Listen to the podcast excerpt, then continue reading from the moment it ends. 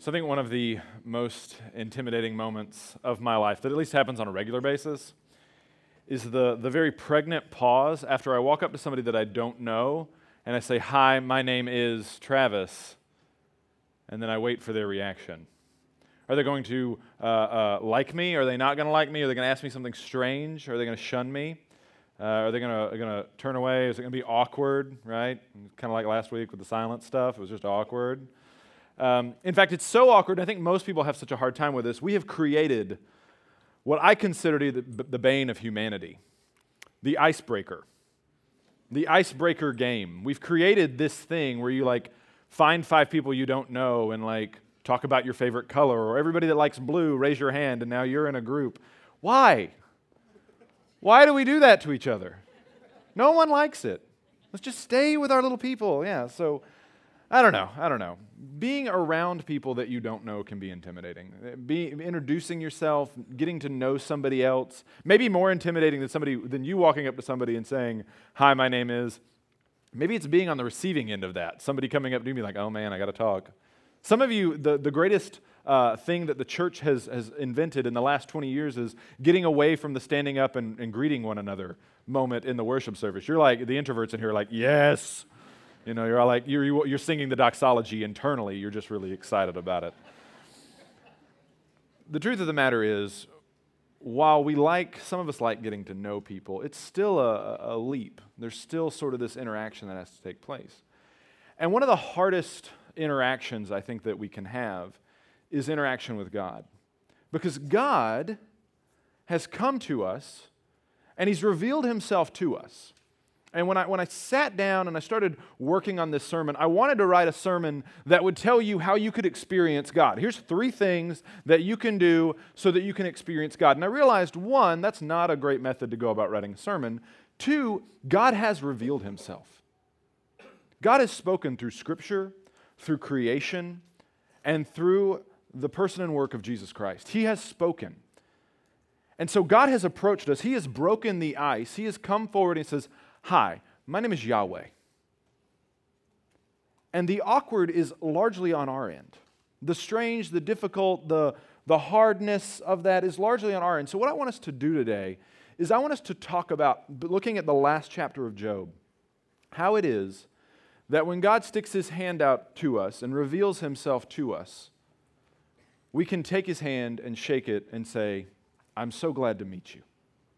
Rather than being full of fear being full of worry, being full of, I don't really know what to do here. Uh, so we're going to be in the last chapter of Job. We'll, we'll bounce around a little bit, but not too much. Uh, Job 42 is where we're at. And we're going to respond through confession, through obedience, and through joy. Confession, obedience, and joy. So let's talk about confession first. Job chapter 42, verse 1. Then Job answered the Lord and said, okay, so a little, little pre, uh, filler information here. Job has been uh, shown the grand tour of all creation. He has been shown everything that God does, and now he's responding to what God has revealed to him. He says, I know that you can do all things, and that no purpose of yours can be thwarted. Then he quotes a question that God asked him. He said, Who is this that hides counsel without knowledge? And he answers that question. Therefore, I've uttered what I did not understand, things too wonderful for me, which I did not know. He quotes God again Hear and I will speak, I will question you, and you make it known to me. And he answers that question I had heard of you by the hearing of the ear, but now my eye sees you. Therefore, I despise myself and repent in ashes. So, God has taken Job on this virtual tour of all creation. He's shown him uh, about all the work that he does, his majesty, his greatness and Job responds with a confession.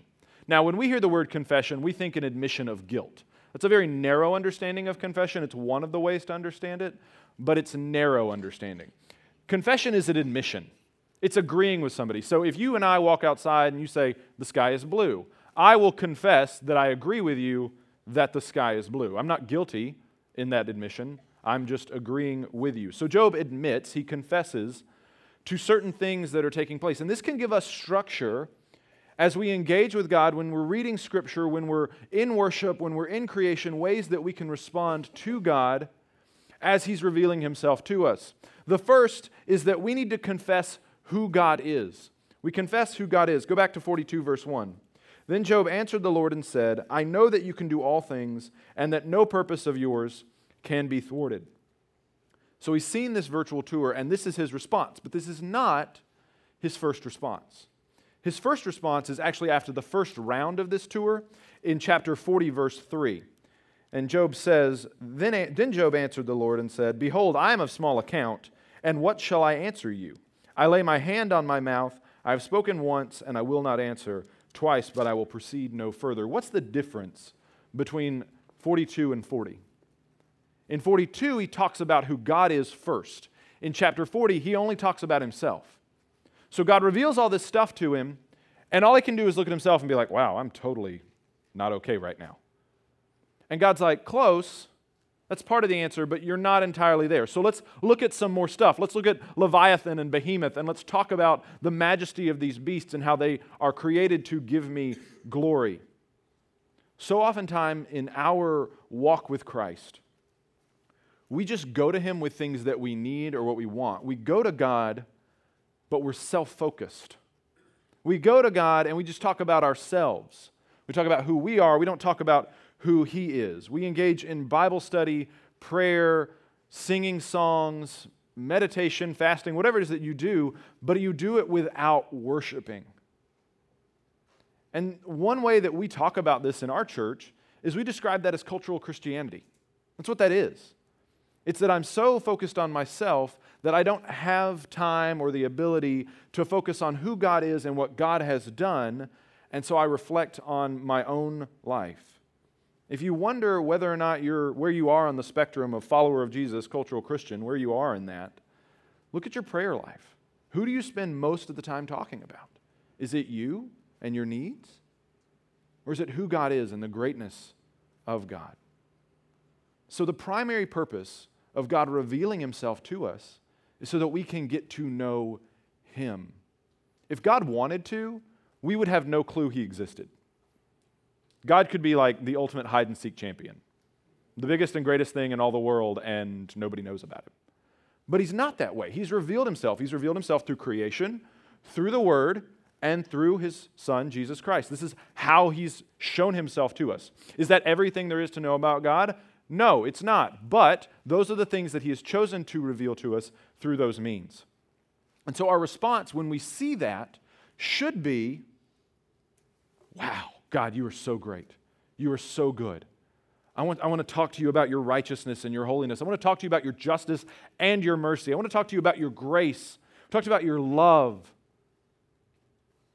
And the more and more you grow in Christ, the more and more you will talk to him about him and the less and less you'll talk to him about yourself. We ask a question around here is one of the ways that we talk about discipleship. What is God saying? What is God saying? What is God saying? It's a great question. And I would say, as you're working through maybe a personal devotion, even as you're working together through Connect Group or something like that, don't just stop at asking, What is God saying? Refine that a little bit more at points and say, What is God saying about Himself? Because that's the point of this book, to tell you who God is and what he has done. So we confess who God is, but we also confess who we are. We don't stop at just who God is. We do need to talk about ourselves at some point. Look at verse 3. Who is this that hides counsel without knowledge? Therefore I have uttered what I did not understand, things too wonderful for me which I did not know. So God has shown him all this stuff, the amazing things in all of creation. And Job says, I see it. I know what I saw, and I still don't get it. It's like when I go to the mechanic. My dad sometimes tells me, like, just, just go out there with them while they fix it to make sure they're doing everything right. And I'm like, Dad, you got a lot of faith in me for some. And I don't know. They could be like destroying my car, and I wouldn't know it until the very end. Like, I'm just not educated that way. I don't understand what they're doing, even if I did sit there and watch them. Job admits something about himself. He admits that he's not God. And this is called being humbled. And it's a good thing. In our society, we talk about being humbled as a negative thing. Maybe it's the influence of Greek tragedies in our life because being humbled seems like a bad thing. If you're walking around every single day and you think you're less than other human beings and you're not equal with them, that they're better than you, that's a bad thing. We're all made in the image of God. Everybody's equal. But if you walk around thinking you're equal to God, ooh, that's not a good thing. We are the created, He is the creator. We have to have a proper perspective of that relationship. It is important that we be humbled. You will never follow Christ if you do not think that you need to follow Him. If you are not humbled, you will not be dependent upon him. And if you're not dependent upon him, you will not look to him for salvation. You will think you can earn it on your own. And if you don't think you can, if you think you can earn it on your own, there's no real point to Christianity. There's no point to following Jesus. We have to be humble. And so when we meet with God, when we spend time in His Word or, or with His people, when we meet with Him, we need to confess who we are. And the Lord's Prayer talks about this. The first, I, I, which is amazing, he starts by saying, Our Father who art in heaven, hallowed be thy name. You talk about who God is. Then you talk about who you are. Give us this day our daily bread and forgive us our trespasses as we forgive others. There's a good structure there. We confess our needs, we confess our wants, we confess our desires, we confess areas where we've messed up. It's an important part of spending time with God. It's an important way to respond to Him. So we confess who He is, we confess who we are, and we confess that we're satisfied. We confess our satisfaction. Verse 4 Herein I will speak, I will question you, and you make it known to me. I had heard of you by the hearing of your ear, but now my eye sees you, therefore I despise myself and repent in dust and ashes. Job is satisfied, which I think is cool. God has shown up in the whirlwind, God has asked all these questions of him. Job has asked all these questions of him beforehand. And Job kind of sits back and says, God, your presence is good enough for me. In fact, it's what Job's been looking for this whole time. He doesn't really get an answer as to why everything happened to him, at least at this stage. We don't read about it. He doesn't know that God and Satan sort of had this uh, cosmic debate, and he was a, a, an exhibit in that debate. He doesn't know about that. He doesn't find out why God has done all this. He doesn't even really find out that he's going to get all of those things back yet. But he just says, I've heard of you, but now I've seen you. And I'm going to shut up now. I'm going to be quiet now because that's enough for me. Job doesn't speak again in the rest of the book. He's satisfied. He's satisfied. When you meet with God, you should also be satisfied. Not in necessarily an answer he gives you, not in, in, a, in, in the silence that maybe you feel, but be satisfied in that you are meeting with him. Be satisfied with him. Because when you finally see God, you realize that ultimately he is the answer you're looking for. If you think about every single topic we've covered in the study of Job this year or this, this month, they've all come back to God being the center of it all, God being the answer. The first week, we talked about heaven and earth. We talked about God being ruler of both and in control and in charge, and so we worship Him for it. Second week, we talked about good and evil. And what we came to the conclusion that God is good and God uses evil to bring about His purposes for our good and His glory. And then we talked about questions and answers. The big question on everybody's mind why, God? Why has this happened? And we realized that the answer to that is God. God is the answer as to why. God is the answer to the deepest fears, concerns, anxieties, worries that you have. It is God that you're looking for in those. When we talked about man and God, we realized that God is the creator, we are the created. And if we want to find out what we're supposed to do in the world, we have to orient ourselves to who God is and let Him tell us what we do and who we are, not the other way around. And then noise and silence. God speaks in the noise and in the silence. God is always the answer. If you re- receive nothing else from this sermon series, my hope is that you get that God has to be enough. That's kind of the impetus behind all this. Satan walks up to God and says, Job worships you because you give him stuff.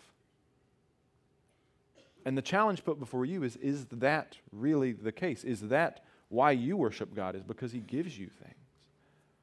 And we come to the end of the book, and Job is satisfied because that's not the case for Job. And I hope my prayer is that's not the case for you.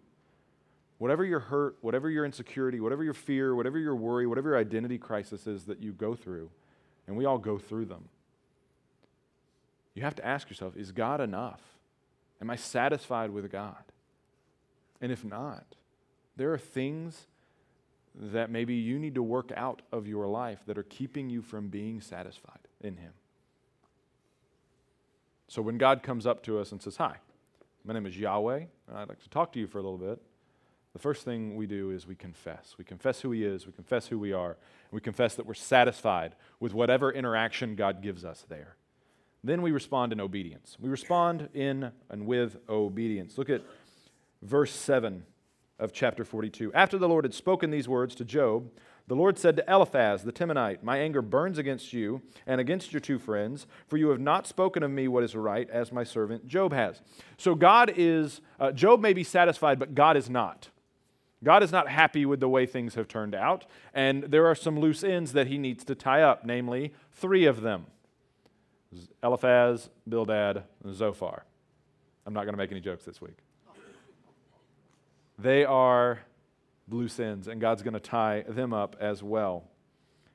And he gives them basically things to do. He gives them two things to do. In Job, he gives one thing to do in order to tie up these loose ends. And it gives us some structure for understanding how we, we might respond to God in obedience as well. Now, you might think to yourself, well, Travis, why do I have to obey God? Like, I thought he was gracious, and so I thought, like, Jesus' death covers my sins, so I don't really need to obey. Yeah, that's not entirely true.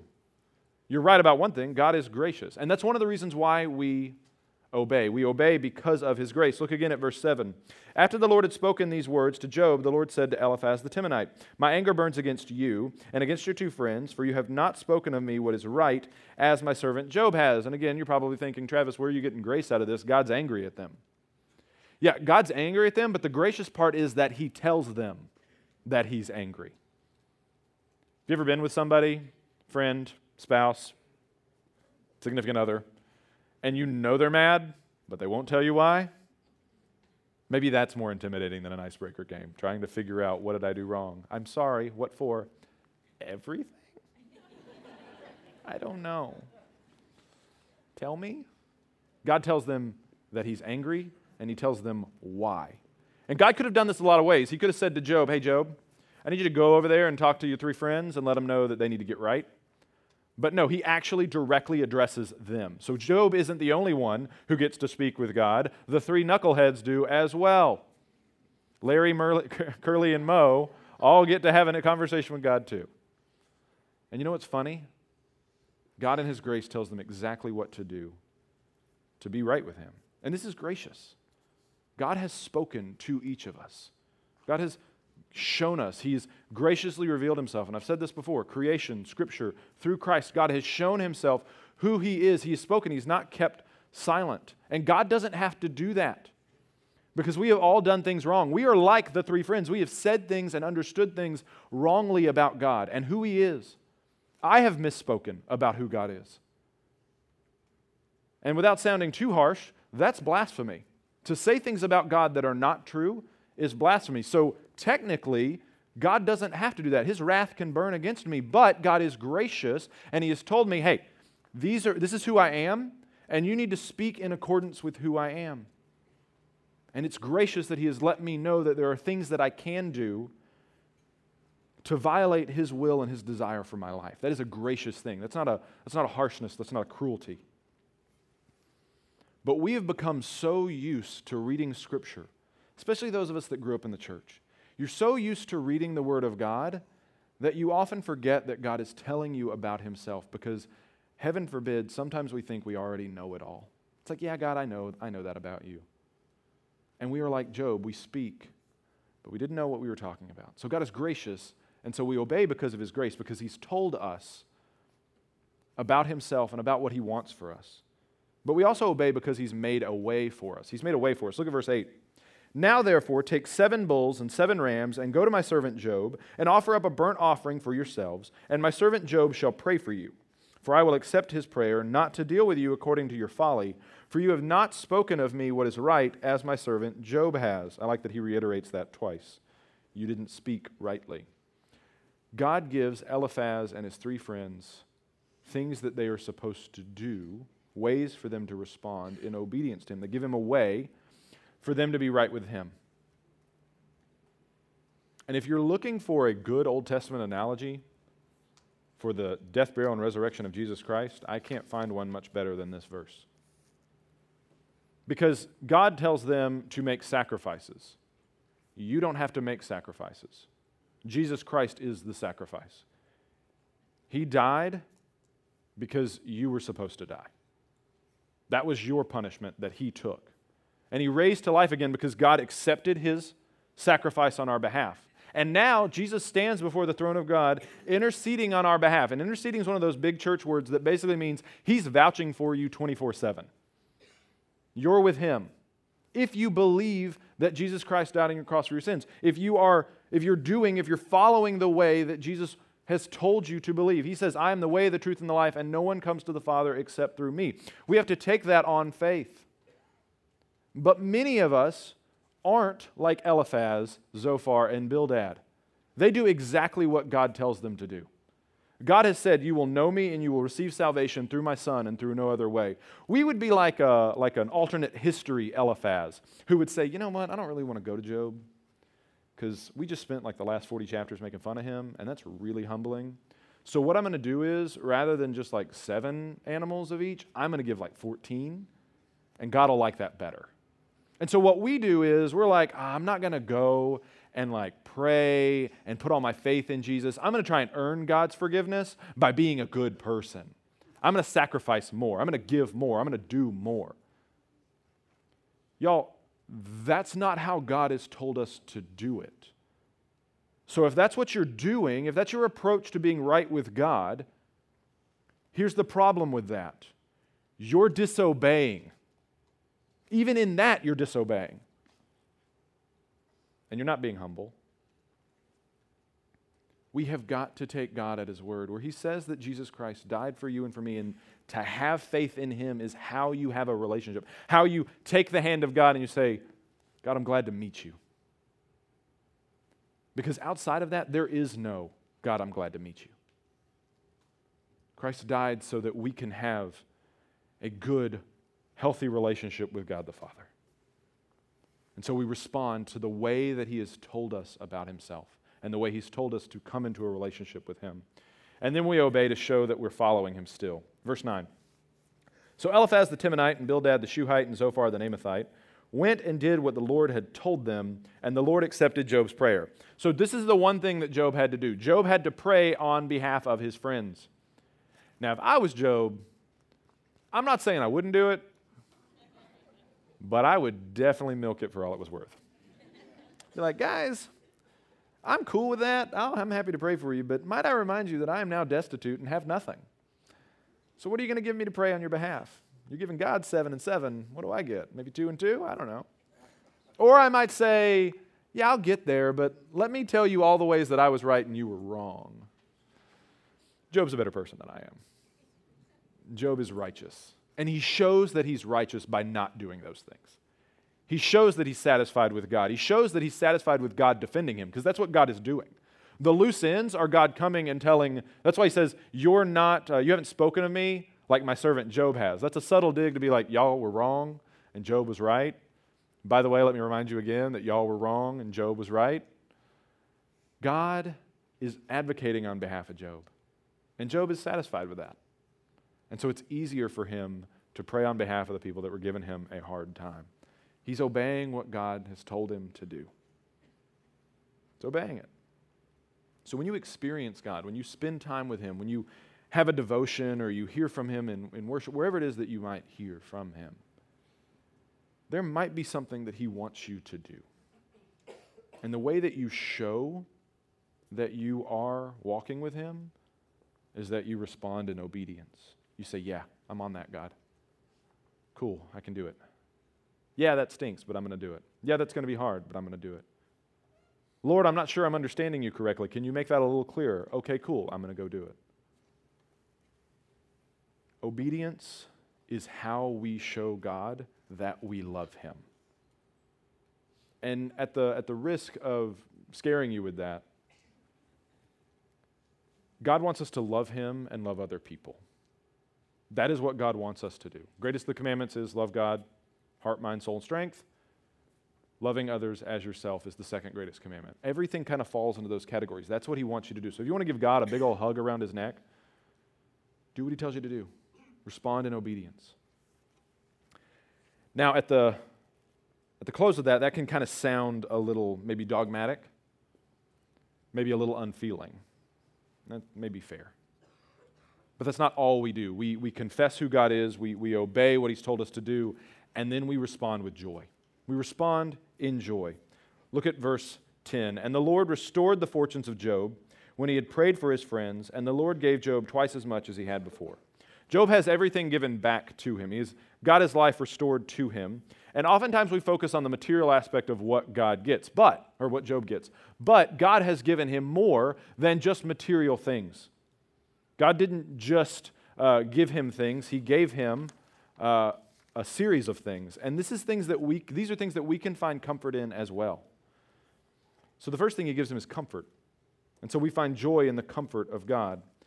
Verse 11 then came to him all his brothers and sisters and all who had known him before, and they ate bread with him in his house, and they showed him sympathy and comforted him for all the evil that the Lord had brought upon him, and each of them gave him a piece of money and a ring of gold. I don't know where they've been for the last 41 chapters, but they're here now. Maybe that's like some of our families, right? Oh, well, uh, everything's over. Okay, cool. Here we are to help. We'll go back home now. Thanks. But we have joy in the comfort of God. Now, God is not here in the whirlwind. And, and because we're reading this, over the course of like five verses, it seems like Job gets everything back immediately. I don't think that's how this happens. I think this happens over time. And so God is not still standing there in the whirlwind for the next like 70 years. God has appeared in the whirlwind, he's spoken, and now he's left. And the way that he's comforting Job is through his people.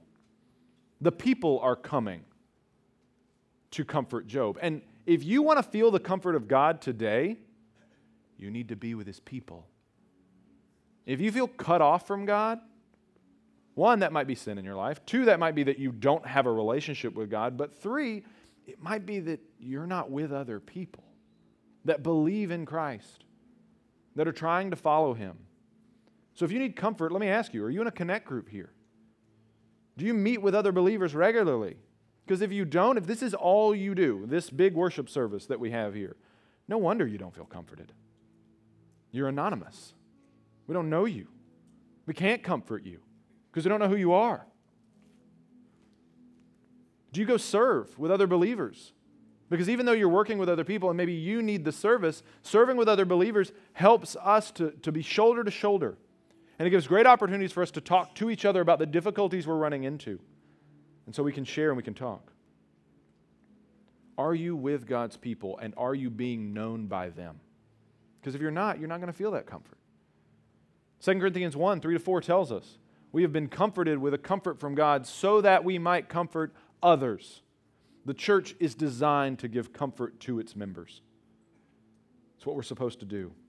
So we have joy in that comfort, knowing that God has provided something real and tangible. We're not waiting for this warm fuzzy from God so that we feel comforted. No, we have real physical human beings that can speak into our lives and be the hands and feet of God. So we have joy in that comfort. We also have joy in what God gives to us. Look at verse 12. And the Lord blessed the latter days of Job more than his beginning. And he had 14,000 sheep, 6,000 camels, 1,000 yoke of oxen, and 1,000 female donkeys. He also had seven sons and three daughters, and he called the name of the first daughter Jemimah, and the name of the second Keziah, and the name of the third Karen Hapuch. She just went by Karen. And in all the land there were no women so beautiful as Job's daughters and their father gave them an inheritance among their brothers. And after this, Job lived 140 years, and he saw his sons and his sons' sons for four generations. He doesn't just get spiritual comfort from God, he gets material comfort from God. Now, again, remember, this is a process. This isn't something that happens overnight. God gives these things again. You wouldn't have seven sons and three daughters just like that. That takes time. These things come back to him over time, and the whole time he's experiencing God's faithfulness. Many of you think that your happily ever after should be right now. I should live in the happily ever after right now. The thing, the truth of the matter is, we're all kind of in process. Some of you work right now is fantastic, couldn't be better. Home life kind of stinks. Or it's vice versa. Home couldn't be better and you hate your job. Or maybe you're missing a significant other, but you have great friends and you have a promising career. We should be joyful and thankful for the things that God has given us, even if everything's not as it should be, even if everything is not right in the world. There are still things that are right that God has given us and blessed us with and poured out into our lives that we can respond in joy. Now, are there seasons to lament and, and weep over the things that you lost and don't have? Absolutely. If you've not been here for the last six weeks, I don't know what we've talked about. It's Job. But there are also seasons, and we talked about this last week, where you need to tell your heart, look, heart, I know you're not feeling like rejoicing right now, but darn it, we're going to rejoice because we are not destitute. We have blessing from God. We have experienced Him. He's spoken to us, and there are things to be thankful for. We can weep and wail tomorrow. Today, we're going to rejoice and celebrate what God has done. You don't trust your heart. Don't let your heart tell you what to do. You tell it what we're going to do, and you rejoice and you celebrate what God has done. There's nothing wrong with weeping and grieving. It is wrong if it chokes out every bit of single joy that you have in your life without recognizing that God has poured out things into your life that are good. If the only thing you have to thank God for is the breath in your lungs, then that's worth worshiping for. It's worth worshiping for. And then we have joy that doesn't end. We have joy that doesn't end. I love verse 17. And Job died an old man full of days. Job, Job died an old man and full of days. This is basically the Old Testament way of saying, and they all lived happily ever after. There's going to be an end to our story. It's going to come to a close.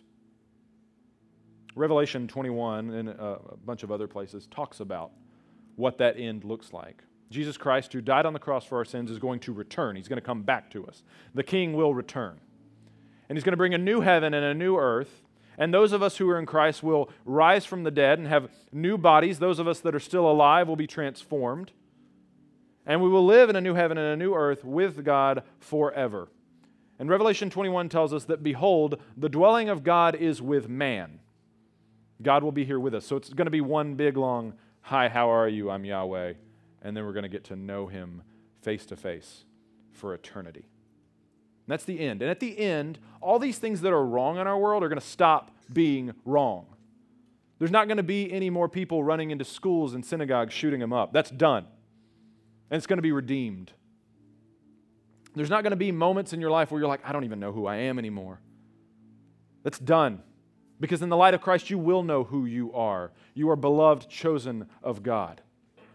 There's not going to be seasons of distress between you and other people because those have been healed and mended. And even though we might remember those things, they will not define our relationships because our relationships will be divine, defined by the right relationship we have with God. There's going to be an end to premature deaths, never realized dreams. There's going to be an end to racism and genocide. All these things are coming to an end, and we will live with God forever, full of days, rejoicing, happily ever after. And then James chapter 5, verse 7 fills us in on what this looks like to a greater extent because Revelation 21 7 tells us that this gift is for those who persevere. Look at chapter 5 of James, verse 7. Be patient, therefore, brothers, until the coming of the Lord. See how the farmer waits for the precious fruit of the earth, being patient about it until it receives the early and the late rains. You also be patient. Establish your hearts, for the coming of the Lord is at hand. Skip down to verse 10. As an example of suffering and patience, Brothers, take the prophets who spoke in the name of the Lord. Behold, we consider the, those blessed who've remained steadfast. You have heard of the steadfastness of Job, and you have seen the purpose of the Lord, how the Lord is compassionate and merciful. This gift, this end, is for those who persevere, who remain steadfast like Job. You can ask questions, you can question God. You can question your friends. You can question all sorts of things, but don't give up.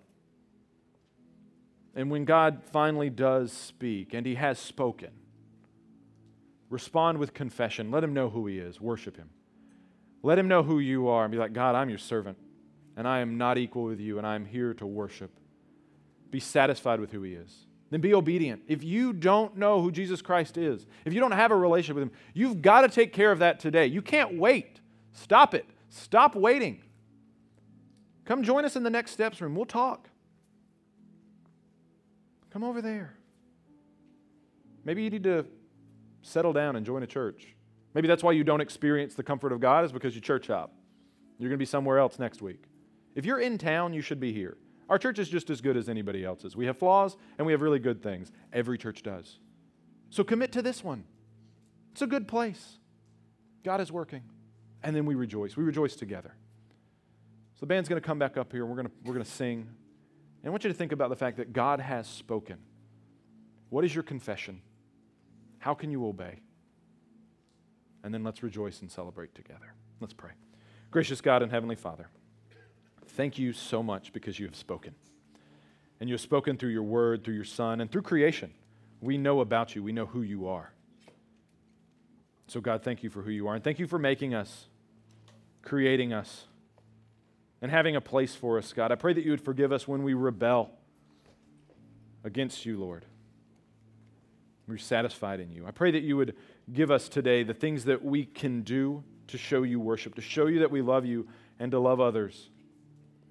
And God, please make in our heart the greatest joy it can be to give you worship. So, God, I pray that you would be praised and glorified now as we sing together. It's in your Son's name. Amen.